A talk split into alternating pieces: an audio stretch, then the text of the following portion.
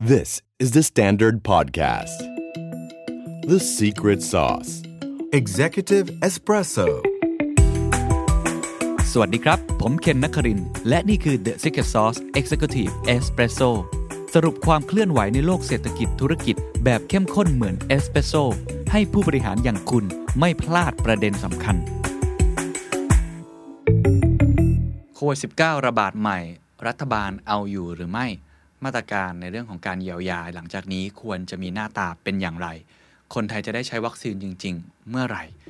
ยังอยู่แล้วก็เกาะติดกับสถานการณ์โควิด -19 นะครับก็ต้องบอกว่าหลายคนอาจจะเริ่มรู้สึกว่าทำไมต้องพูดคำนี้บ่อยๆ แต่เพราะว่าตอนนี้มันเป็นเรื่องที่ร้อนจริง ๆ แล้วก็คนทำธุรกิจคนทำงานเนี่ย ปัจจัยนี้ถือได้ว่าเป็นปัจจัยที่สำคัญมาก เป็นตัวแปรที่จะต้องเฝ้าระวัง เพราะว่ามีผลต่อการตัดสินใจนะครับ มีผลต่อการที่เราจะประเมินสถานการณ์ แล้วก็วางแผนธุรกิจต่อ ก็เลยอยากจะสรุปข้อมูล แล้วก็นำมาแชร์ให้กับทุกท่านต่อนะครับ วันนี้มีโอกาสได้พูดคุยกับบุคคลท่านหนึ่งนะครับ ที่ต้องบอกว่าเป็นบุคคลที่เคยอยู่ในวงการนะครับ เรื่องของอาสาธารณสุขมาอย่างใกล้ชิด ก่อนหน้านี้ในการระบาดครั้งแรกเนี่ยท่านก็เป็นที่ปรึกษาเลยนะครับของรัฐมนตรีว่าการกระทรวงสาธารณสุข จริง ๆ ตอนนี้ก็ต้องบอกว่ายังเป็นอยู่ แต่ว่าอาจจะไม่ได้ใกล้ชิดมากนักแล้วนะครับ ท่านก็คือคุณหมอเลียบนะครับนายแพทย์จุรพงศ์สืบวงลีนะครับอดีต รองนายกรัฐมนตรี แล้วก็รัฐมนตรีช่วยว่าการกระทรวงสาธารณสุข นอกจากนี้ยังเคยบริหารเรื่องของกระทรวงการคลังด้วย เพราะฉะนั้นก็จะมีความรู้ในเรื่องของสาธารณสุข รวมทั้งเรื่องของงบประมาณการจัดการด้วยนะครับ แต่เนื่องจากว่าที่ผมคุยค่อนข้างจะยาวนะครับ เป็นชั่วโมงกว่า ผมก็เลยคิดว่าในสถานการณ์แบบนี้ทุกคนน่าจะอยากได้ข้อมูลที่กระชับหน่อย ผมก็เลยจะขออนุญาตสรุปมาให้สั้นๆนะครับ แล้วก็จะปล่อยเสียงคุณหมอให้ทุกท่านได้ฟังแต่ก่อนอื่นครับ ก่อนที่จะไปพูดคุยกับคุณหมอนะครับเพราะคุณหมอพูดหลายมุมที่ ผมใช้คำว่าเป็นข้อมูลใหม่ ที่ผมก็ไม่เคยรู้มาก่อนนะครับแพทเทิร์นของโรค การจัดการเมื่อเปรียบเทียบกับต่างประเทศ หรือแม้แต่กระทั่งเรื่องของมาตรการการเยียวยาในมุมมองของคุณหมอเลียบเอง ผมอยากจะ overview อีกสักครั้งหนึ่งนะครับจากวันนี้นะครับวันที่ 5 มกราคม การถแถลงของศูนย์บริหารสถานการณ์โควิด -19 ในประเทศไทยหรือว่าสบค มีข้อมูลที่ผมอยากจะอัปเดตให้ฟังนะครับ อันแรกต้องดูภาพแผนแผนที่เหมือนเดิมก่อนนะครับ ตอนนี้เพิ่มขึ้นเป็น 56 จังหวัดแล้วก็คือมีสิงห์บุรี แล้วก็น่านจำได้ไหมครับว่าผมเคยกล่าวไปแล้วว่าก่อนหน้านี้เนี่ยเริ่มจาก 6 จังหวัดเมื่อ 18-20 ธันวาคม ปี 2563 แล้วมันก็พัฒนาขึ้นไปเรื่อยๆ แนวโน้มน่าจะเป็นอย่างนี้ต่อไปนะครับ ก็จะทำให้ตัวเลขเนี่ยน่าจะเพิ่มสูงขึ้น นั่นจึงทำให้แผนที่มาตรการตอนนี้ อาจจะต้องเปลี่ยนสีแล้วครับ ก่อนหน้านี้เรามีสีเหลือง เรามีสีส้ม แล้วก็มีสีแดง ตอนนี้ต้องมีสีแดง เลือดหมูแล้วครับสีแดงเลือดหมูคือจังหวัดนี้ครับ5จังหวัด สมุทรสาคร ระยองชนบุรี จันทบุรีแล้วก็ตราดนะครับก่อนก่อนหน้านี้นะครับเมื่อคืนนี้นะครับทางหน่วยงานที่เกี่ยวข้องบอกว่าเป็นพื้นที่ล็อกดาวน์แต่ว่าทางนายกรัฐมนตรีนะครับออกมาแก้ข่าว บอกว่าจริง ๆ แล้วไม่ใช่การล็อกดาวน์นะครับซึ่งทางสบควันนี้คุณหมอทวีสินก็แถลงชัดเจนนะครับว่าเขาใช้คำว่านี่ครับพื้นที่ควบคุมสูงสุดและเข้มงวด ฟังอีกครั้งครับเขาไม่ใช่คำว่าล็อกดาวน์เพราะการล็อกดาวน์คือการต้องปิดอย่างชัดเจนเหมือนครั้งแรกมีเคอร์ฟิวอะไรต่างๆ ครั้งนี้เขาใช้คำว่าพื้นที่ควบคุมสูงสุด และเข้มงวด มีการจำกัดการเข้าออกจังหวัดนะครับนั้นตอนนี้ต้องบอกว่าการ semi-lockdown หรือการควบคุมสูงสุดอย่างเข้มงวดจะเริ่มทยอยเกิดขึ้นมากขึ้นในจังหวัดหรือจุดที่เขาอาจจะรู้สึกว่าจะต้องควบคุมเป็นพิเศษ ไปดูภาพต่อไปครับก็เป็นภาพที่น่าสนใจเพราะว่าเป็นกราฟนะครับ สีแดงนะครับคือกราฟของการพบผู้ป่วยรายใหม่ในโรงพยาบาล ส่วนสีที่เป็นรอยประนะครับคือการค้นหาผู้ป่วยเพิ่มเติมจะเห็นเลยนะครับว่าเขาก็พยายามที่จะค้นหาผู้ป่วยเพิ่มเติม หรือการทำตรวจเชิงรุกอะไรแบบนั้นนะครับ ส่วนผู้ป่วยรายใหม่เนี่ยก็แล้วแต่วันว่ามันจะเพิ่มขึ้นประมาณเท่าไหร่ อันนี้ก็จะได้เห็นเลยว่าทิศทางก็น่าจะเติบโตไปในลักษณะนี้มากขึ้น วันนี้สบคยังได้มีแผนที่อีก 2 อัน ซึ่งผมว่าก็น่าสนใจนะครับแล้วก็จะเป็นวิธีการในการควบคุมนะครับของทางภาครัฐด้วย ก็คือแผนที่แสดงการกระจายตัวของ cluster จังหวัดสมุทรสาคร และ cluster ที่เกิดขึ้นในจังหวัดระยองนะครับอย่างจังหวัดสมุทรสาครนะครับเขาก็เห็นชัดเจนเลยว่าเกิดจากตลาดกลางกุ้งเนาะแล้วมันไปที่จังหวัดอะไรบ้าง มันจะเห็นเลยว่าคลัสเตอร์สมุทรสาครก็อยู่ในสมุทรสาครจำนวน 2,296 ราย มาที่กรุงเทพ 86 ราย นครปฐม 38 ราย ก็ลดหลั่นกันไปว่าเขากระจายไปสู่ในจังหวัดไหนๆนะครับ อันนี้คืออันที่ 1 แล้วเราก็เห็นเลยว่ามีเมียนมา 71%คนไทย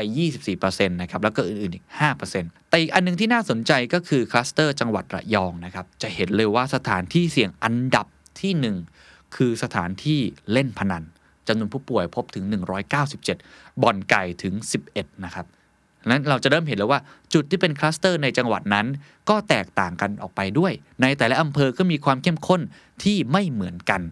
อย่างอำเภอวังจันทร์นะครับในจังหวัดระยองเนี่ยเราจะเห็นแล้วเป็นพื้นที่สีขาว ก็คือเขาไม่พบผู้ป่วย หรือผู้ติดเชื้อเลยในระยะเวลาตอนนี้นะครับ อื่นๆเนี่ยก็จะเข้มข้นไปแล้วแต่อำเภอ อันเนี้ยมันจะเป็นสิ่งที่จะบอกครับว่าหลังจากนี้มาตรการภาครัฐ จะเฉพาะจุดมากขึ้นนะครับเขาจะทำการควบคุมอย่างเข้มงวดเป็นจุดๆไป นอกจากจะเป็นจังหวัดแล้วสีแดงเลือดหมูแล้ว ก็จะมีในจังหวัดนั่นเองครับ ก็จะมีการควบคุมที่แตกต่างกันออกไป ในสถานที่ที่เป็นจุดเริ่มต้น หรือว่าเป็นศูนย์กลางหรือเป็นคลัสเตอร์ของการระบาด ภาครัฐก็จะดำเนินการในลักษณะนี้ ให้อำนาจนะครับแก่ผู้ว่าราชการจังหวัดในการออกมาตรการ ก็ไปคุยกับหน่วยงานที่เกี่ยวข้องหน่วยงานโรคติดต่อของจังหวัดเอง อันนี้คือสิ่งที่อยากจะเอามาฝากกันในเบื้องต้นก่อน อีกส่วนหนึ่งที่อยากเอามาฝากกันนะครับก็คือในเรื่องของ ข้อสรุปข้อมูลเพิ่มเติมแล้วก็ข้อเสนอแนะของฝั่งสบค ซึ่งผมว่าค่อนข้างน่าสนใจ 3 อย่างด้วยกันนะครับ อันดับที่1ครับพบการกระจายเพิ่มขึ้นจากพื้นที่เสี่ยงเดิม เห็นไหมครับ คือในพื้นที่เสี่ยงเดิมเนี่ยยังไม่สามารถควบคุมได้ ก็คือยังพบการกระจายอยู่ ไม่ว่าจะเป็นบ่อนไก่ที่อ่างทองลบบุรี สิงห์บุรี สุพรรณบุรียังพบอยู่นะครับ อันที่ 2 พบผู้ป่วยแรงงานประเทศเพื่อนบ้านนะครับถูกจับที่กทมจากการลักลอบประเทศ แล้วก็ติดเชื้อโควิด 7 ราย จากผู้ลักลอบ 19 ราย ขณะนี้ถูกกักตัวที่สโมสรตำรวจอยู่ระหว่างการสอบสวนโรคเพิ่มเติมนะครับอันดับที่ 3 คือพบการระบาดในสถานบันเทิง ถามว่าเกิดช่วงไหน เกิดขึ้นในช่วงเทศกาลปีใหม่ ทั้งในพื้นที่กทม แล้วก็เชียงใหม่ เพราะฉะนั้นหลังจากนี้ผมคิดว่าแนวโน้มก็น่าจะเพิ่มเติม มากกว่านี้อีกนะครับ ส่วนสุดท้ายก่อนจะเข้าไปสู่การพูดคุยกับคุณหมอเลียบครับคือหมายนี้ที่ออกมานะครับที่เป็นเรื่องของโทรสารในราชการกระทรวงมหาดไทย ติดป้ายแปะผนึกชัดเจนว่าด่วนที่สุด คือมาตรการนี้ตอนนี้เขาจะแบ่งออกเป็น 2 แบบนะฮะฟังดีๆนะครับ 2 แบบ อันที่ 1 คือมาตรการสำหรับทุกพื้นที่สถานการณ์ คือไม่ว่าคุณจะอยู่สีไหนจังหวัดตรงไหน ต้องทำตามมาตรการนี้ทั้งหมด อันที่ 2 คือมาตรการสำหรับจังหวัดพื้นที่ควบคุมสูงสุดนะฮะก็อย่างที่เห็น 5 จังหวัดนั้น จะต้องมีวิธีการแบบนี้รวมทั้งรวมกับอีก 28 จังหวัดด้วย ที่เป็นสีแดงก่อนหน้านั้นอยู่แล้ว ไปดูมาตรการสำหรับทุกพื้นที่ก่อนนะครับมี 2 ข้อข้อที่ 1 เน้นย้ำขอความร่วมมือตามมาตรการ DMHTT อันนี้ก็เป็นมาตรการของกระทรวงสาธารณสุขที่เขาออกมาในเรื่องของสาธารณสุขนะครับ ลองไปอ่านเพิ่มเติมได้ DMHTT ก็จะเป็นตัวย่อของเขาการดูแล อันที่ 2 คือกรณีเคยเดินทางเข้าพื้นที่ที่มีการพบผู้ติดเชื้อ หรือพื้นที่ควบคุมสูงสุด คุณเดินทางไปจังหวัดสีแดง แดงเข้มจะต้องกักตัวเอง 14 วัน อันนี้ชัดเจนนะครับ อันที่ 2 ครับมาตรการสำหรับจังหวัดพื้นที่ควบคุมสูงสุดนะครับอันที่ 1 ปิดครับสถานที่เสี่ยงบ่อนสถานที่เล่นการพนัน สถานบันเทิง สั่งปิดทันทีในแต่ละจังหวัด 2. ห้ามนั่งบริโภคในร้านอาหารหรือเครื่องดื่มตั้งแต่เวลา 21 นาฬิกาถึง 6 นาฬิกา 3 ทุ่มถึง 6 โมงเช้า อันนี้ในกรทมก็มีการปรับไปแล้ว 3. ตรวจคัดกรองการเดินข้ามจังหวัด หรือพื้นที่ควบคุมสูงสุดกับรอยต่อพื้นที่ควบคุม ให้มีการบันทึกข้อมูลและดำเนินการตามมาตรการของสาธารณสุข อันนี้คุณหมอทวีสินบอกชัดเจนครับว่า เราไม่ได้ห้ามให้คนเดินทางยังเดินทางได้อยู่ แต่ว่าจะเดินทางลำบากมากขึ้นแน่นอน แอปไม่ใช่แค่ไทยชนะ หมอชนะด้วยก็อาจจะต้องใช้เพิ่มมากขึ้น การตรวจก่อนจะเข้าแต่ละจังหวัดจะต้องมีมาตรการอะไรต่างๆ คือเขาพยายามทำให้เรารู้สึกว่ามันยากลำบากในการเดินทาง พอเราดูไปข้อที่ 4 ก็เห็นชัดเจนเลยว่า งดการเดินทางข้ามพื้นที่จริง เว้นแต่เหตุจำเป็นหรือขนส่งสินค้า เพราะฉะนั้นถ้าคุณจำเป็นต้องไปเยี่ยมญาติไปหาคุณพ่อคุณแม่ต้องไปทำงานที่เร่งด่วนจริง ๆ หรือขนส่งสินค้าที่จำเป็นยังเดินทางได้นะครับ แต่คุณหมอทวีสินบอกชัดเจนว่ามันจะยากลำบากมากขึ้น เพราะฉะนั้นมาตรการถ้าตีความต่อเราเที่ยวด้วยกัน อันเนี้ยชัดเจนเลยว่าทำไมเขาถึงต้องต่อออกไป เพราะช่วงนี้เขาไม่อยากให้คนเดินทางเยอะๆนั่นเอง แล้วข้อสุดท้ายครับ แต่ละจังหวัดที่มีพื้นที่ควบคุมสูงสุด ควรจะจัดตั้งโรงพยาบาลสนามคำนี้ก็จะได้ยินมากยิ่งขึ้นนะครับอันนี้เป็นโอเวอร์วิวคร่าวๆที่ผมเอามาฝากกันนะครับ ผมเน้นย้ำอีกครั้งหนึ่งว่าสาเหตุที่ต้องอัปเดตเรื่องพวกนี้บ่อยๆ เป็นเพราะว่าเรื่องพวกนี้มีผลกระทบต่อเนื่องกับธุรกิจของท่าน การทำงานของท่านอยากหลีกเลี่ยงไม่ได้อย่างแน่นอน ต้องติดตามข่าวสารแบบนี้อย่างใกล้ชิดครับ มาถึงช่วงบทสนทนากับคุณหมอเลียบนะครับ ผมเปิดด้วยเรื่องนี้ก่อนเลย เพราะคุณหมอพูดได้น่าสนใจนะครับ พอผมพูดคำว่า คุณหมอประเมินสถานการณ์การระบาดใหม่ในครั้งนี้อย่างไรคุณหมอบอกว่า เขาไม่เรียกว่าการระบาดใหม่ คุณหมอยืนยันว่าส่วนตัวเขา เขาเชื่อว่านี่คือ second wave นี่คือการระบาดครั้งที่ 2 อยู่ดี ระลอก 2 อยู่ดี เหตุผลทำไมถึงเป็นเช่นนั้น ลองไปฟังดูนะครับ ก่อนอื่นผมคิดว่าครั้งนี้ผมใช้คำว่าระบาด ระลอกสอง ผมไม่ใช่ว่าระบาดใหม่ แต่คุณหมอทวีสินหรือว่าทางสบคไม่อยากให้ใช้คำนี้นะครับ ครับ คือจริงๆเนี่ยนี่คือ second wave ชัดเจนนะครับ แล้วใช้คำว่าระบาดระลอกสองเพราะว่าเพื่อจะได้เตือนใจเราว่าถ้าเราทำไม่ดี มันจะมีระบาดระลอกสามเพราะถ้าเกิดระบาดระลอกสามจะใครว่าระบาดระลอกใหม่อีกมันก็คงใช้ไม่ได้แล้วนะครับงั้นครั้งนี้คือระบาดระบาดระลอกสองนะครับครับแต่ว่าอย่างที่คุณเกณฑ์เกินว่าอาจจะแบบกังวลไหมรุนแรงขึ้นไหม ผมเรียนตรงๆนะครับสำหรับในแง่ของตัวสถานการณ์ของโควิด -19 ในวันนี้ในประเทศไทยเนี่ยผมคิดว่ายังไม่น่ากังวล แต่ที่น่ากังวลมากกว่าก็คือการจัดการของรัฐครับแล้วก็รวมทั้งผลกระทบต่อเศรษฐกิจ อันเนี้ยที่ผมคิดว่าเป็นเรื่องสิ่งที่น่ากังวลมากกว่าครับหัวข้อต่อมาที่พูดคุยครับก็คือแพทเทิร์นของการแพร่ระบาดในครั้งนี้มันต่างจากครั้งแรกยังไงนะครับ คุณหมอพูดได้น่าสนใจ2อสปัจจัย อันดับที่1ครับแพร่เร็วขึ้น แต่อัตราการตายน้อยลง 2 ครับ ความรู้เราดีขึ้นการใช้ยาและ testing มีประสิทธิภาพมากขึ้น ก็เลยทำให้เรื่องของบทเรียนที่เรามีสามารถที่จะจัดการกับโรคได้ดียิ่งขึ้นนะครับ 3 ครับ มีข้อกังวลของหลายท่านนะครับ บอกว่าผู้ป่วยที่สูงอายุมีภาพเอ็กซเรย์ปอดออกมาทำไมเสียชีวิตภายใน 2 วัน คุณหมอบอกว่าโรคติดตัวแน่นอนมีความเสี่ยงอยู่แล้ว ความดันเบาหวาน โรคหัวใจ แต่อีกอาการหนึ่งคืออาการออกซิเจนต่ำครับ อันนี้ต้องระมัดระวังจะต้องมีการตรวจตัวเองด้วยนะครับ ถ้าเกิดว่าพบว่ามีการติดเชื้อลองตรวจกับออกซิเจนตัวเองด้วยครับ ตัวไวรัสเริ่มต้นจากตัวไวรัสเองก็แตกต่างจากครั้งแรกนะครับผมคิดว่าไวรัสเนี่ยมันมีวิวัฒนาการของมัน คือช่วงแรกตอนที่ระบาดที่อู่ฮั่นที่ประเทศจีนเนี่ยผมเชื่อว่าการแพร่กระจายการระบาดเนี่ยยากกว่านี้ แต่ว่าอัตราตายเนี่ยสูงครับตอนนั้นที่เราเห็นที่อู่ฮั่นเนี่ยเราก็ยังบอกโอ้โหไปประมาณ 4-5%เอ่อ ในยุโรปบางประเทศไป 8-9%นะครับในประเทศไทยเราเองเนี่ยช่วงแรก ๆ ก็ติดประมาณ 3,000 คนเสียชีวิตประมาณ 60 คน ก็ประมาณ 2%อย่างนี้เป็นต้นนะครับเอ่อแต่ถ้าเราดูสถานการณ์ที่เกิดขึ้นในประเทศอื่น ๆ ตอนนี้เราก็จะเห็นว่าการระบาดในระลอกที่ 2 ที่เกิดขึ้นแล้วเนี่ยมีอัตราของการป่วยเยอะขึ้นครับแต่อัตราตายเนี่ยลดลงอืมซึ่งอันนี้ก็เป็นสิ่งที่นักระบาดวิทยาหรือนักไวรัสวิทยาก็คาดการณ์ไว้อยู่แล้วว่า ไวรัสอะไรก็ตามเนี่ยถ้าหากแบบแพร่กระจายได้รวดเร็ว อัตราตายความรุนแรงที่เกิดขึ้นที่ทำให้เสียชีวิตเนี่ยจะน้อยกว่า อย่างเช่น กรณีของโรคหัดครับโรคหัดเนี่ยเอ่อวันนี้เราอาจจะไม่ค่อยเจอนะครับ เพราะว่าเรามีการฉีดวัคซีนหัดหัดเยอรมันคางทูมตั้งแต่เด็กครับแต่รุ่นผมเป็นเด็กๆเนี่ยเป็นหัดกันทุกคน คือเรียกว่าถ้าหากคนหนึงเป็นหัดในโรงเรียนแล้วเนี่ยจะระบาดกันทั้งห้องเลย เพราะว่าอย่างอยู่กัน 10 เมตรเนี่ยยังติดต่อกันได้เลยนะครับ มันก็เรียกแอร์บอลก็ผ่านไปทางกระแสอากาศนะฮะ แต่ว่าคนเป็นหัดเนี่ยเสียชีวิตน้อยมากครับที่เสียชีวิตก็คือจากจากการปอดบวมจากโรคหัดเท่านั้นเองงั้นไวรัสที่มันแพร่กระจายเร็วเนี่ยมันจะไม่ค่อยทำให้เกิดการเสียชีวิต แต่ไวรัสที่ทำให้การเสียชีวิตมากอย่างเช่น 30% 20%อย่างอีโบลาหรือเมอร์สเนี่ยการแพร่กระจายเนี่ยยากมากครับในแง่ของความรู้ของเราเองผมว่าเราก็ดีขึ้นนะครับคือถ้าเปรียบเทียบกับตอนเดือนมีนาเมษาปีที่แล้วเนี่ยตอนนั้น ถ้าคุณเคนจำได้ท่านผู้ชมจำได้นี่คงจะเห็นว่า วันนั้นยังงงอยู่ว่าจะใช้ยาอะไร ตอนนั้นสูตรนั้นสูตรนี้ยังมีโรงพยาบาลบางแห่งเขาเอายาผสมสองสูตรจากไอ้พวกยารักษา HIV ครับมาผสมกันเงี้ยวันนี้เรามียาที่คิดว่าได้ผลพอสมควร คือช่วยลดอัตราตายได้ดีขึ้น อย่างเช่น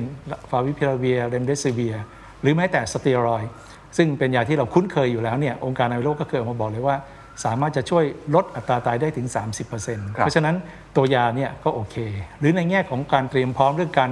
ทำ testing อย่างกว้างขวางนะฮะคือช่วงแรกๆเนี่ยกระทรวงสาธารณสุขเองกรมวิทยาศาสตร์การแพทย์เองเนี่ยอาจจะตรวจได้ประมาณสัก2 3พันตัวอย่างต่อวันครับวันนี้นะเราได้ 2 3หมื่นตัวอย่างต่อวันสบายๆอยู่แล้วอืมฉะนั้นเรื่องการที่บอกจะตรวจเชิงรุกเนี่ยไม่มีปัญหาครับเรื่องความพร้อมของการรักษาพยาบาล โรงพยาบาลต่างๆ เรามีความเข้าใจมากขึ้น มีชุด PPE เยอะขึ้น มีเตียงที่เราเตรียมพร้อมที่จะรับผู้ป่วยหนัก ICU เนี่ย 4,000 กว่าเตียง มีเครื่องช่วยหายใจอยู่หมื่นกว่าเครื่อง เพราะฉะนั้น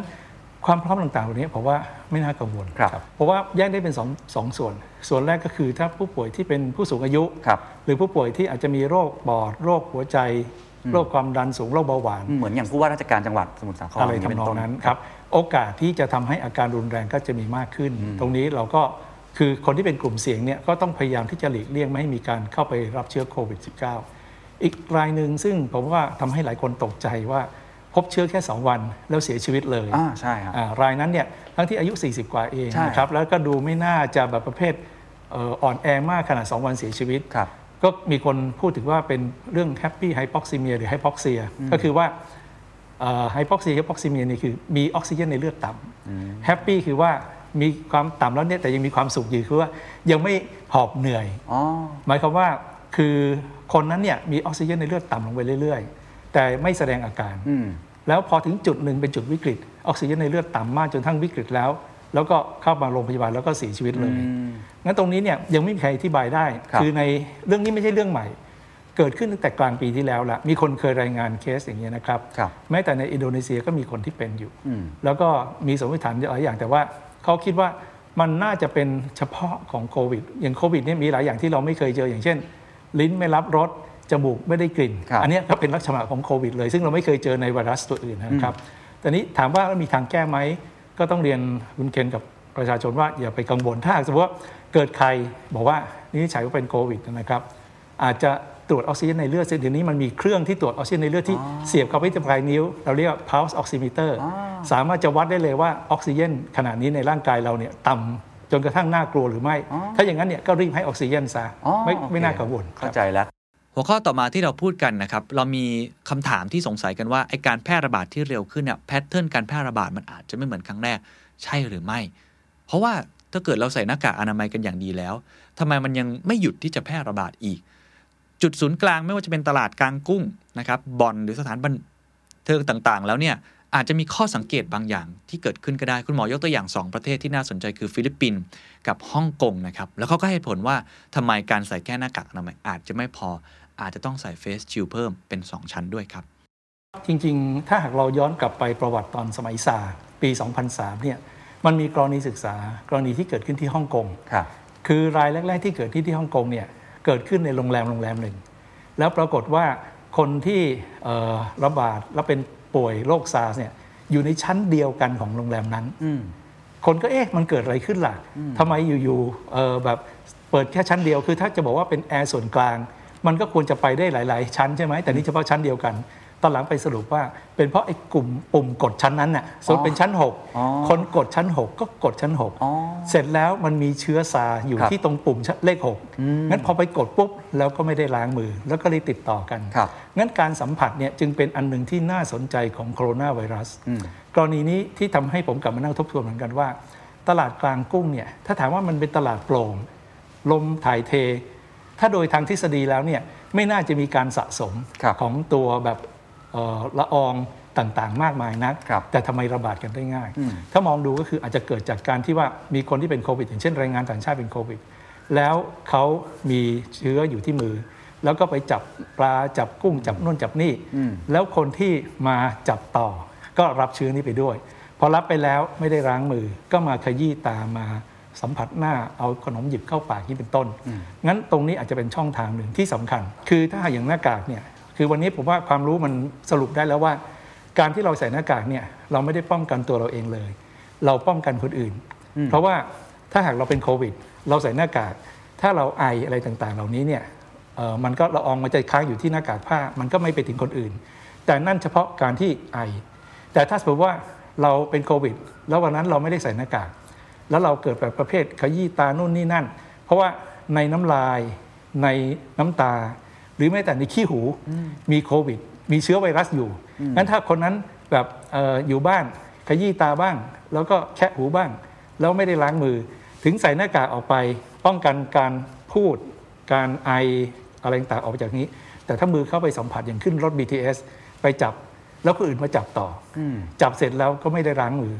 โอกาสที่คนนั้นที่มาสัมผัสต่อเนี่ยถึงแม้จะใส่หน้ากากแต่ลืมตัวไม่ได้ล้างมือ ไม่ได้ฉีดแอลกอฮอล์ไปขยี้ตา ก็รับโควิดได้ งั้นกระบวนการของการที่ใช้เฟสชิลเนี่ยมันป้องกันใบหน้า ป้องกันตา แล้วคือป้องกันการที่ไม่ให้เราเอามือไปไปสัสัมมผัผัสสใบหน้าขยี้ตาโดยที่ไม่ได้ตั้งใจ เพราะว่ามีรายงานว่าสังเกตพฤติกรรมของคนเนี่ยครับถ้าหากแบบไม่ได้ตั้งใจเนี่ยสัมผัสใบหน้าวันหนึ่งประมาณ 90 ครั้งอันนี้งั้จริงครับการใส่หน้ากากเป็นการหนึ่งที่ป้องกันตาและป้องกันไม่ให้เราเผลอที่ครับเราจะมาหยิบนู่นหยิบนี่โดยที่ไม่ได้ล้างมือครับ หัวข้อต่อมาที่พูดคุยกันเป็นหัวข้อที่หลายคนกำลังตั้งคำถามอยู่ดีเบตกันอยู่นะครับว่าไอการล็อกดาวน์นะครับหรือกึ่งล็อกดาวน์หรือการใช้การควบคุมเข้มงวดพิเศษแบบนี้ที่พยายามไม่เรียกว่าล็อกดาวน์เนี่ยมันจริง ๆ แล้วในเชิงหลักการเนี่ยมันควรจะเป็นอย่างไรคุณหมอก็ให้เหตุผลนะครับรวมทั้งยังพูดถึงในเรื่องของการจัดการภาครัฐด้วยว่าทำไมมันจึงมีความสับสนเกิดขึ้นนะครับทำไมประกาศไปแล้วกลับมาเปลี่ยนคำประกาศ ใช้คำก็ไม่เหมือนกัน การกระจายอำนาจแบบนี้จริง ๆ แล้ว ภาวะผู้นำเอง หรือว่าการต้องลง detail เองเนี่ยทำไมจึงเป็นหัวใจที่สำคัญมากๆนะครับลองไปฟังกันดูครับ คือต้องพูดในเชิงหลักการก่อนว่า หลักการแบบที่ทำอยู่ทุกวันนี้เห็นด้วยไหมผมเรียนตรงๆว่าผมเห็นด้วยอืมและนี่คือสิ่งที่ผมคิดว่าในรอบแรกระลอกแรกเนี่ยควรจะต้องทำอย่างนี้คือระลอกแรกผมเสนอคำว่า semi-lockdown อืมหรือว่ารีไฟเมืองก็คือว่า ทำให้เกิดความเข้มงวดในการที่จะจำกัดกิจกรรมที่เป็นความเสี่ยง แล้วก็เพียงแค่ระยะสั้นคือ 21 วันอืมคือครั้งที่แล้วเนี่ยด้วยอาจจะประเภทแรงจูงใจอะไรไม่รู้พอประกาศพรกฉุกเฉินปุ๊บแล้วก็ล็อกกันหมดทั้งประเทศครับแล้วก็ลำบากกันหมดทั้งประเทศเลย แล้วก็กว่าจะคลายล็อกเนี่ยใช้เวลาคลายล็อกจริง ๆ ประมาณเกือบ 3 เดือน 2 เดือนกว่าๆตรงนั้นเนี่ยมันทำให้คนมีภาพฝังใจว่าล็อกดาวน์นี่มัน มันมันเป็นทุกข์อะใช่มันทำให้เศรษฐกิจเนี่ยมันมีปัญหาแล้วก็พังทลายครับ แต่ว่ามาวันนี้ผมคิดว่าสิ่งที่ทำเนี่ยคือว่าหนึ่งกระจายอำนาจ คือหลายคนอาจจะบอกว่าเอ้ยให้ผู้ว่าตัดสินใจต่างๆ เหล่านี้จังหวัดต่างๆ ไม่เหมือนกันผมว่าอันนี้คือเป็นการที่ควบคุมโรคระบาดที่ถูกต้อง อันนี้ถูกต้อง ให้คณะกรรมการควบคุมโรคติดต่อระดับจังหวัดเนี่ยเป็นคนตัดสินใจอืมภายใต้หลักการทางระบาดวิทยาอืมการกระจายอำนาจนี่ถูกต้องเลยครับนะครับ ไม่ใช่ว่าทุกอย่างทุกพื้นที่ต้องทำเหมือนกันหมดอืม แล้วก็ลักษณะของการล็อกก็ล็อกเฉพาะจุดที่เป็นจุดแพร่ระบาด อย่างตอนนั้นที่มีการระบาดที่ปักกิ่งที่ตลาดที่เป็นตลาดอาหารทะเลครับเขาก็ล็อกเฉพาะบริเวณตลาดนั้น แล้วก็พื้นที่ชุมชนรอบๆเท่านั้นเองไม่ได้ล็อกทั้งปักกิ่งอืมอืมงั้นล็อกเฉพาะจุดแล้วก็เอาให้เข้มตรงนั้น เพื่อที่จะใช้เวลาประมาณสัก 14ถึง21 วันเนี่ยให้มันหยุดการแพร่ระบาดนะครับงั้นการล็อกเป็นจังหวัด ถ้าเป็นจังหวัดต้องแบบมีปัญหาจริง ๆ แล้วล็อกเป็นจังหวัดเนี่ยอาจจะไม่ได้ล็อกทุกกิจกรรม คือบางกิจกรรมก็ทำได้บางกิจกรรมก็ทำไม่ได้อะไรเงี้ยนะครับ โดยเฉพาะเรื่องบ่อนเนี่ยไม่ควรทำได้อืมตอนนี้ในหลักการเนี้ผมเห็นด้วยอืมแต่การทำงานแบบเนี้ยยากกว่าครั้งที่แล้วครับที่ยากครั้งที่แล้วคือครั้งที่แล้วเนี่ยสั่งอย่างเดียวตุ้มมีเรียกว่าอะไรคำสั่งชุดเดียวไม้กายสิทธิ์ทุกคนต้องทำหมดใช่อะไรเงี้ยนะมันจัดการไม่ยาก แต่ครั้งเนี้ยรายละเอียดของการจัดการให้ยากครับเพราะฉะนั้นต้องอาศัยความสามารถในการบริหารจัดการอืมต้องลงรายละเอียดเยอะอย่างที่ฝรั่งเขาพูด the devil's in the detail อืมคืออย่างตอนที่เรามีปัญหาเรื่องสึนามิเนี่ยตอนนั้นเป็นช่วงปีใหม่พอดี ไม่หยุดเลยอืมทุกวันเราต้องลงรายละเอียดกันหมดเลย ตัวนายกรัฐมนตรีลงไปที่ภูเก็ตลงไปที่พังงาอะไรต่างๆเหล่านี้ อย่างถ้าหากเปรียบเทียบปีใหม่ปีเนี้ยครับ สี่วันที่หยุดเนี่ยคผรับมว่าถ้าหากมีวอลลุ่มนะฮะมันจะไม่เป็นอย่างนี้หรอกอืมมันจะไม่มีประเภทว่าบ่อนยังเปิดได้อืมยังไม่มีประเภทที่ว่า เอ้ย จะเอามาตรการไหนดีโน่นนี่นั่นอะไรอย่างนี้นะครับอืมงั้นผมว่ามันอยู่ที่หนึ่งหนึ่งคือภาวะผู้นำคือตัวผู้นำเองเนี่ยต้องลงรายละเอียดในกรณีที่เกิดวิกฤตครับคือจะแบบสั่งการเป็นกว้างๆเป็นนามธรรมแล้วบอกให้ไปจัดการเองเนี่ยคือยิ่งถ้ามีภาวะผู้นำที่มันแข็งมากๆ แล้วผู้ใต้กำชาไม่ไม่ไม่กล้าที่จะขัดใจเนี่ยผมว่าอันนี้อันตรายอืมงั้นต้องประเภทเอ่อใกล้ชิดในการละเอียดแล้วก็สั่งการนะครับครับ แล้วในแง่ของตัววันนี้เทคโนโลยีผมว่ามันมีมากมายอะครับคือเมื่อก่อนวอลลุ่มเนี่ยต้องมาเจอหน้ากัน เดี๋ยวนี้ไม่จำเป็นต้องเจอแล้ว โดยเทคโนโลยีเนี่ยสามารถที่จะมีการสื่อสารแล้วก็มีการตัดสินใจที่ค่อนข้างจะฉับไวได้อืมประเด็นต่อมาที่พูดคุยกันเป็นเรื่องของมาตรการการเยียวยานะครับเรื่องของเศรษฐกิจ เพราะว่าปฏิเสธไม่ได้ครับว่าแม้ว่าครั้งนี้นะครับจะไม่ได้ล็อกดาวน์เต็มรูปแบบ แต่มีผลกระทบกับ SME แน่นอนเขาเคยเจ็บมาแล้วในครั้งแรก แล้วมันยังไม่จบด้วยนะครับ ครั้งนี้เจ็บอีกรอบ อาจจะไม่ได้เท่าครั้งแรก แต่มันต่อเนื่องครับกลั้นหายใจต่ออาจจะไม่ไหว มาตรการภาครัฐเงินกู้ 1.9 ล้านล้านบาท ที่เคยใช้ไปใช้ไปเท่าไหร่ แล้วจำเป็นต้องใช้เพิ่มควรจะใช้เพิ่มในรูปแบบไหน แล้วจริง ๆ แล้วเรากู้เพิ่มได้อีกไหม คุณคุณหมอมีข้อเสนอต่างๆ เหล่านี้นะครับ คือผมว่าวันนี้ถ้ามองสถานการณ์ของประชาชนของ SME วันนี้เมื่อจุดเริ่มต้นปีที่แล้วตอนเดือนมีนาเนี่ยวันนั้นทุกคนยังยังมีเงินพออใครมีเงินเก็บก็ยังพอ เก็บพอที่จะอั้นกันไว้ได้บ้างกลั้นหายใจกันพอได้พอสมควร SME ก็อาจจะมีความรู้สึกว่ายังพอที่จะขยับขยายเล็กน้อย แต่พอผ่านมาถึงวันนี้ผมคิดว่าคนที่เอ่อ ลำบากแล้วก็กลั้นหายใจมานานเนี่ยตอนนี้เงินไม่ค่อยเหลือแล้ว SME ที่โดยเฉพาะในสายการท่องเที่ยว ร้านอาหารที่เกี่ยวข้องกับการท่องเที่ยวนี่ก็ลำบากกันหมดครับงั้นเราก็จะเห็นว่าถ้าหากพอจะมีการล็อกทีหนึ่งทุกคนก็บอกไม่ไหวแล้ว แค่นี้ก็แย่แล้วนะครับ ฉะนั้นการเยียวยาผมว่าวันนี้สำคัญอืมแล้วจะทำยังไงให้การเยียวยาเนี้มันแก้ปัญหาไปได้เป็นแพ็กเกจ คือครั้งที่แล้วเนี่ยเราให้เงินไปกับคนที่ตกงาน ใช่ครับ แต่ครั้งเนี้ยผมว่า ควรจะให้เงินไปที่ SME อืมแล้ว SME เนี่ยให้ต่อกับพนักงานเพื่อยันเอาไว้ว่าไม่ให้เลิกจ้างงานอืมคือวันนี้บอกว่าทำยังไงให้มันเป็นสถานการณ์แบบให้ที่ status quo ก็ได้ ก็คือว่าอะไรที่มันเกิดขึ้นก่อนจะมีการระบาดระลอกสองเนี่ยให้สามารถจะยันให้อยู่ให้ได้นะครับ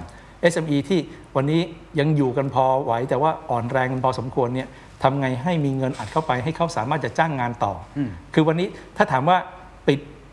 สถานบริการของเขาร้านอาหารของเขาหรือว่าจำกัดเวลาเนี่ยเพราะว่าวันนี้รายได้เขาลดลงอยู่แล้วล่ะใช่ แต่ว่าเขาเองก็ไม่อยากจะจ้างเลิกจ้างพนักงาน เพราะว่าพนักงานแต่ละคนก็มี skill แล้วการที่จะจ้างใหม่เนี่ยก็ไม่ยากไม่ง่ายนะครับ แต่ถ้าไม่ไหวจริง ๆ สุดท้ายก็ต้องยอมดังนั้นถ้าหากมีเงินก็มาสนับสนุนผ่าน SME ไปถึงตัวพนักงาน เพราะว่าอย่างน้อยก็ประคองไปในช่วงหนึ่ง แล้วก็ความสามารถถ้าหากสามารถจะคุมการระบาดได้ภายในเอ่ออาจจะเดือนเดือนครับครึ่ง เพราะว่า มันก็ยังมีช่วงเวลาที่สามารถที่จะพอทนไหวครับ แต่อีกเรื่องหนึ่งคือเรื่องนี้ของเงินกู้อืมเงินกู้ที่บอกครั้งที่แล้วที่ตั้งไว้5 0 0แสนล้าน แล้วก็ออกไปได้แค่แสนสองหมื่นล้านครับ ตรงนั้นน่ะเพราะว่ากลุ่มแคร์เคยเสนอไว้แล้วนะฮะดรสุภาชัยเชื่อเคยพูดไว้ว่า อยากจะให้รัฐบาลเนี่ยส่งสัญญาณว่าให้ธนาคารพาณิชย์เนี่ยปล่อยกู้โดยที่รัฐบาลค้ำประกันร้อยเปอร์เซ็นต์แต่แน่นอนละ่ะการปล่อยกู้เนี่ยไม่ได้ว่าปล่อยแบบ ธุรกิจที่มันเป็นธุรกิจที่ไม่มีอนาคตอยู่แล้วเพราะถูก disrupt แต่ธุรกิจอย่างร้านอาหารอย่างเงี้ยหรือท่องเที่ยวอย่างเงี้ยซึ่งแน่นอนละ่ะเขายังพอที่แบบมีอนาคตอยู่ถ้าหากการท่องเที่ยวกลับมา ตรงนี้จะปล่อยกู้ให้เขาได้อย่างไร แน่นอนทางการนี้ไม่ปล่อยอยู่แล้ว เพราะว่าไม่แน่ใจถ้าครับเกิดเป็น NPL ตัวเองจะรับไม่ไหวใช่รัฐบาลก็ค้ำประกันร้อยเปอร์เซ็นต์นั้นตอนนั้นเราเสนอกันว่าให้เงิน 2 ล้านล้าน ปล่อยไปเลย ดอกเบี้ยก็คืออาจจะ 2%ปลอดเงินต้น 4 ปี แล้วก็ ถึงเวลาถ้าหากมี NPL ซึ่งเชื่อว่ามีแน่ใช่ครับสมมติมีสัก 30%ปล่อยไป 2 ล้านล้าน 30%คือ 6 แสนล้าน 6 แสนล้านเนี่ยรัฐบาลออกพันธบัตร ให้ธนาคารประเทศไทยเนี่ยมาซื้อดอกเบี้ย 0.01%แล้วก็เอ่อถึงเวลาก็เอาเงิน 6 แสนล้านเนี่ยไปให้กับตัว NPL ครับที่เป็นปัญหาของธนาคารพาณิชย์ แล้วรัฐรัฐบาลเองก็จ่ายดอกเบี้ยทุก ๆ ปี ถ้าคำนวณ 0.01%ของ 6 แสนล้าน ผมว่าอาจจะ 600 ล้านหรืออะไรอย่างเงี้ยนะครับเพราะว่ามันก็ไม่เยอะไม่เป็นพลังงบประมาณ แล้วก็ตัวพันธบัตรนี้ก็ 100 ปี นี่คือตัวอย่างวิธีคิดหนึ่งครับอาจจะไม่จำคิดแบบนี้ก็ได้ครับแต่ว่ามันมีวิธีคิดว่าสามารถที่จะคิดแบบประเภทที่รัฐบาลเข้าไปอุ้มจริง ๆ อันนั้นก็เป็นส่วนหนึ่ง อีกส่วนหนึ่งผมคิดว่ามีคนพูดถึงเรื่อง QE ครับพูดถึงเรื่องค่างเงินบาท เพราะว่าวันเนี้ยก็ต้องคิดอย่างเอาจริงเอาจังแล้วล่ะ คือ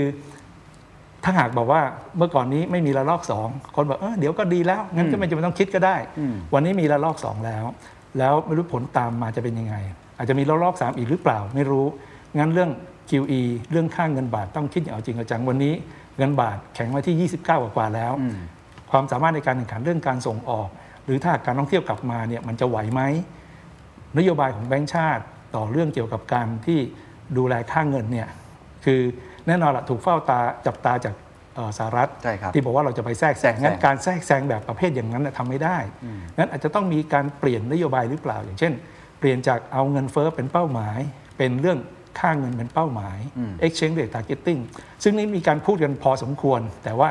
ไม่มีการพิจารณาเรื่องนี้อย่างเอาจริงเอาจังเพราะว่าวันนี้สิงคโปร์เนี่ยเขาใช้ exchange rate targeting ขณะที่เราเองเนี่ยใช้ตัวเรื่องเงินเฟ้อเป็นเป้าหมาย การที่จะจบรอบสองเนี่ยเร็วไหมเนี่ยเพ ราะว่าอยู่ที่การจัดการในการดูแลโควิด แต่การดูแลเศรษฐกิจภายหลังจากนี้เนี่ยอยู่ที่ความสามารถในการจัดการเรื่องเศรษฐกิจงั้นถ้าหากให้ให้คาดเดานะฮะถ้าหากเอ่อไม่มีอะไรเปลี่ยนแปลง เหมือนกับมองกระจกหลังว่าที่ผ่านมาเราขับรถมาแบบไหน เพื่อที่จะทำนายว่าเราจะขับรถต่อไปยังไงนะครับผมว่าน่ากลัว ดูจากการจัดการในอดีตแล้วยังน่าห่วงใยครับครับ และหัวข้อ รองสุดท้ายที่เราคุยกันคือเรื่องวัคซีนนะครับว่าคนไทยจะได้ใช้วัคซีนจริง ๆ เมื่อไหร่ เราควรจะมีมุมมองในการคาดหวังวัคซีนอย่างไร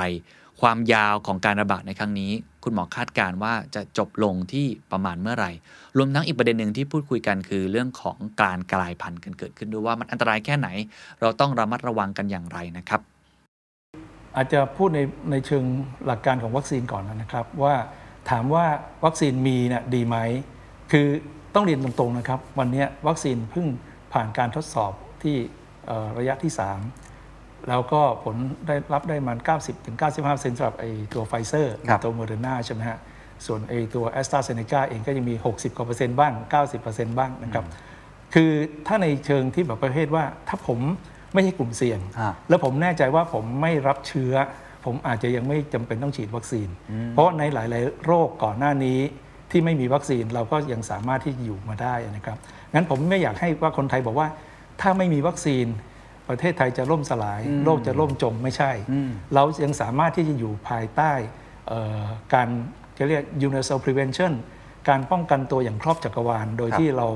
เอาตัวรอดจากโควิดได้นะครับแต่ถ้าถามว่าถ้ามีวัคซีนมันจะช่วยทำให้สถานการณ์โดยรวมของโลก แล้วเศรษฐกิจกลับมาเร็วขึ้นไหม ถ้าวัคซีนทั้ง 3-4 ตัวที่กำลังเต รียมฉีดกันอยู่เนี่ยมันได้ผลจริง โลกก็จะกลับคืนสู่สภาพปกติได้เร็วขึ้นนะครับก็แอบหวังว่าอย่างนั้นอันนึงที่มันสะท้อนให้เห็นว่ากระบวนการในการจัดหาวัคซีนของประเทศไทยเองเนี่ยซึ่งที่ผ่านมาอาจจะวางใจว่าเราไม่ได้อันตรายไม่ได้เสี่ยง เพราะฉะนั้นการบอกว่าจะฉีดวัคซีนกันกลางเดือนกลางปีนี้ ก็อาจจะเป็นเรื่องที่ไม่น่ากังวล แต่พอมาเจอระลอกสองทุกคนก็เลยกังวลว่าเอ๊ะช้าไปหรือเปล่าอย่างเงี้ยนะครับแล้วยิ่งเห็นความสามารถในการหาวัคซีนของ ประเทศเพื่อนบ้านเราทั้งเอ่อสิงคโปร์มาเลเซีย หรืออย่างประเทศอื่นในโลกก็ยิ่งทำให้รู้สึกว่าเอ๊ะกระบวนการจัดหาวัคซีนของประเทศเราเนี่ยมันล่าช้าไปจริงหรือไม่ ซึ่งผมคิดว่าเป็นปัญหาของกระบวนการจัดการจริงนะครับ ซึ่งเราอาจจะไม่ได้ worst case scenario อะไม่มีการมองว่าสุดท้ายแล้วถ้ามีการระบาดหนักๆจริง ๆ เราจะทำยังไงนะครับนั้นก็อยากจะเรียนว่าคือถ้าหากจัดหาวัคซีนได้เยอะได้ดี ก็ทำไปครับแต่ในระหว่างนี้ผมว่าประชาชนก็อย่าไปคิดว่า ถ้าไม่มีวัคซีนเราจะอยู่ไม่ได้ เราสามารถจะอยู่ได้ครับ แล้วถ้าดูจากการจัดการภาครัฐในเรื่องของการบริหารวัคซีนเนี่ยนะครับครับคุณหมอคิดว่าคนไทยเนี่ยจะได้ฉีดจริง ๆ ประมาณเมื่อไหร่เราควรจะคาดหวังกับมันยังไงบ้างครับครับ คือต้องอยู่ที่ว่าเป้าหมายการฉีดคืออะไรอืมถ้าบอกเป้าหมายการฉีดเพื่อควบคุมโควิด -19 ในประเทศไทยให้กลับมาสู่ภาวะปกติ คือถ้าเราดูจากเรื่องของการที่ขยายกระจายแพร่ระบาดได้เร็วได้เยอะนะครับ ตัวเนี้ยอาจจะต้องมี herd immunity เนี่ยประมาณสัก 70-80%นั่นหมายว่าคนไทยประมาณ 70-80%ของคนไทยเนี่ยจะต้องได้รับการฉีด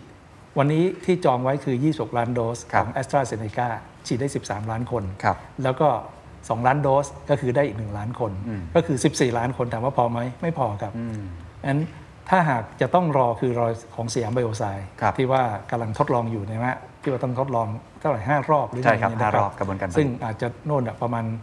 ไตรมาสที่3ไตรมาสที่ 4 ถึงจะอาจจะพอฉีดงั้น ถ้าดูคาดการณ์จากคร่าวๆอย่างเนี้ยอาจจะต้องประมาณสักสิ้นปีเนี้ยครับที่คนไทยจะฉีดได้ถึงประมาณสัก 70%ของประชากรครับเราควรกังวลกับกลายพันธุ์มากน้อยแค่ไหนครับครับ คือเท่าที่ผมตามอยู่ไอของอังกฤษคือ B117 เนี่ยนะครับเอ่อ มีการกลายพันธุ์ที่กระจายแพร่ได้เร็วขึ้น 70%นะครับถ้าคิดในเชิงที่ว่าไม่ได้เป็นอะไรที่มันนอกเหนือกรอบทฤษฎี ถ้าแพร่เร็วเท่าไหร่ ความรุนแรงในแง่ทำให้เสียชีวิตเนี่ยไม่น่าจะเพิ่มขึ้นนะครับ อาจจะลดลงด้วยซ้ำไปนั้นก็อาจจะไม่ได้เป็นเรื่องที่น่ากังวลกันจนเกินไปนักนะครับ ก็ถือว่าเป็นข้อเตือนใจว่าถ้ามีสายพันธุ์อังกฤษมา เราก็จะติดต่อกันได้ง่ายขึ้น แต่แน่นอนล่ะ ถ้ากลับมาสู่ความรู้พื้นฐาน simple คือมันเข้าได้ทั้งแค่ตาจมูกปากทำไงให้ตาจมูกปากเราปลอดภัย เราก็ไม่ต้องกลัว งั้นถ้าเราใส่หน้ากากอยู่เสมอ ใส่เฟสชิลด์อยู่เสมอล้างมืออยู่เสมอ ผมก็ไม่เห็นว่าจะต้องน่ากลัวอะไรนะครับดังนั้นเรื่องการกลายพันธุ์เนี่ยมันจะมีผลก็คือว่าคนอาจจะกังวลว่าการฉีดวัคซีน จะสามารถทำให้ป้องกันพันธุ์ใหม่ ๆ ที่มันมีกลายกลายหรือไม่เพราะว่า ล่าสุดผมว่ามีการกลายพันธุ์ที่แอฟริกาครับแล้วก็ตรงนั้นก็อาจจะเป็นตัวที่กังวลกันด้วยนะครับใช่แต่ยังยังไม่มีว่าจะมาจากแอฟริกาไปประเทศอื่นๆ ตรงนั้นบอกว่าเอ่อก็ต้องดูกันต่อไป วันนี้ยังไม่มีใครรู้นะครับว่าวัคซีนที่ฉีดเนี่ยหนึ่งกันได้ทุกสายพันธุ์หรือไม่ครับนะครับที่สองคือกันได้นานเท่าไหร่ อันนี้ก็ไม่มีใครรู้อืมก็ต้องรอว่าเคยมีคนบอกว่าอาจจะได้ 8 เดือนได้ 1 ปี ถึงเวลาครบปีต้องฉีดอีกหรือเปล่าอะไรอย่างนี้นะครับ ก็ยังยัง เป็นเรื่องที่พวกเราคงยังจะต้องติดตามกันต่อไป และประเด็นสุดท้ายครับผมก็ให้คุณหมอช่วยให้คำแนะนำนะครับกับทุกท่านนะครับว่าหลังจากนี้นะครับเราควรจะวางแผนตัวเองอย่างไร ปฏิบัติตัวอย่างไร ในสถานการณ์ที่มันมีความไม่แน่นอน คลุมเครือคาดเดาไม่ได้ แล้วก็ซับซ้อนแบบนี้นะครับเพราะว่ากลับมาตรงที่คุณเคนเน้นอยู่เสมอครับตอนช่วงก่อนปีใหม่นะฮะก็คือ resilience นะครับ เพราะว่าคือวันเนี้ยเราอยู่ในโลกที่มันเตือน คำสอนของพระพุทธองค์อยู่แล้วนะอนิจจังทุกขังอนัตตาทุกอย่างไม่แน่นอน ทุกอย่างเนี่ยมันเปลี่ยนแปลงได้เสมอแล้วก็เอ่อเป็นทุกข์อยู่เสมอ แล้วก็อย่ายึดติดอย่ามีตัวตนมากนักนะครับผมคิดว่าวันนี้เนี่ยถ้าหากเราเผชิญกับอะไรที่เราไม่เคยเจอมาก่อน อันนี้ต้องถือว่าเป็นเป็นวิกฤตการณ์ของของศตวรรษนะครับ 1918 เราเจอ Spanish flu ตอนนั้นข่าวสารต่างๆ ยังไม่ดีนัก ยังแพร่หลายกันไม่มากนัก ก็เสียชีวิตไป 50 ล้านคน ป่วย 500 ล้านคน มาวันนี้ผมว่าข่าวสารดีขึ้น ทุกอย่างเราติดตามต่างๆได้ดีขึ้น แต่ว่าเราก็ยังคอนโทรลได้ไม่ดีนัก เพราะว่าช่วงแรกผมเชื่อว่ายังยึดติดกับสิ่งที่เป็นความเชื่อเดิมๆ ถ้ามองย้อนกลับไปเอออยของอเมริกา เคยบอกว่าอย่าใส่หน้ากาก เพราะใส่หน้ากากอันตรายกว่าการไม่ใส่นะครับ นี่คือสิ่งที่พูดโดยผู้เชี่ยวชาญระดับโลกนะครับ ยึดติดว่าการใส่หน้ากากอันตราย วันนี้เขาก็เปลี่ยนมาว่าไม่เอาละต้องใส่หน้ากากงั้นอาจจะต้องพร้อมที่จะเปิดใจอยู่เสมอว่า อะไรก็ตามที่มันกำลังเปลี่ยนแปลงตลอดเวลาเนี่ยถ้ามันมีถึงจุดที่ต้องเปลี่ยนความเชื่อเปลี่ยนความคิดก็ต้องเริ่มทำได้เลยนะครับ นอกจากนั้นผมเชื่อว่าในแง่ของการมองลักษณะที่เห็นใจคนอื่น อันนี้ผมเป็นเรื่องสำคัญ สามอีใช่ไหมครับเอมพัตตีเป็นจุดเริ่มต้นเลย เพราะว่า คือถ้าหากเราเริ่มต้นจากว่าการมองความทุกข์ของคนอื่น เอาใจเขามาใส่ใจเราเนี่ยมาเป็นองค์ประกอบสำคัญในการทำให้เราตัดสินใจเนี่ยมันจะทำให้เราคิดอะไรที่แบบมันง่ายๆ ตรงไปตรงมาที่สุด คืออย่าไปคิดซับซ้อนอะไรเยอะอะกลับมาเรื่องบ่อน คือถ้าบอกว่าบ่อนมันเป็นแหล่งระบาด ก็ปิดบ่อนซะเอาใจเขามาใส่ใจเราคนที่เขาเข้าไปในบ่อนเขาไม่ได้รับโควิดหรอก คนที่เขาไม่ได้เข้าไปในบ่อนเขาก็มีความรู้สึกว่าทำไมเขาต้องมาทุกข์จากการที่มีบ่อนด้วยก็ปิดบ่อนเพื่อจำกัดแหล่งระบาดมันง่ายที่สุดทำไมไม่ทำงั้นเพราะว่า simple อาจาย resilience เป็นคติที่ผมว่าไม่ว่าผู้บริหารหรือประชาชน ก็น่าจะได้เริ่มคิดอยู่เสมอว่า เรากำลังเจอวิกฤตครั้งที่ใหญ่ที่สุดครั้งหนึ่งทำใจแล้วก็อย่ายึดติด พร้อมที่จะปรับเปลี่ยนตัวเองได้อยู่เสมอ ในช่วงระยะเวลาที่กำลังเจอคลื่นลมที่รุนแรงที่สุดครั้งหนึ่งของชีวิตของเราครับ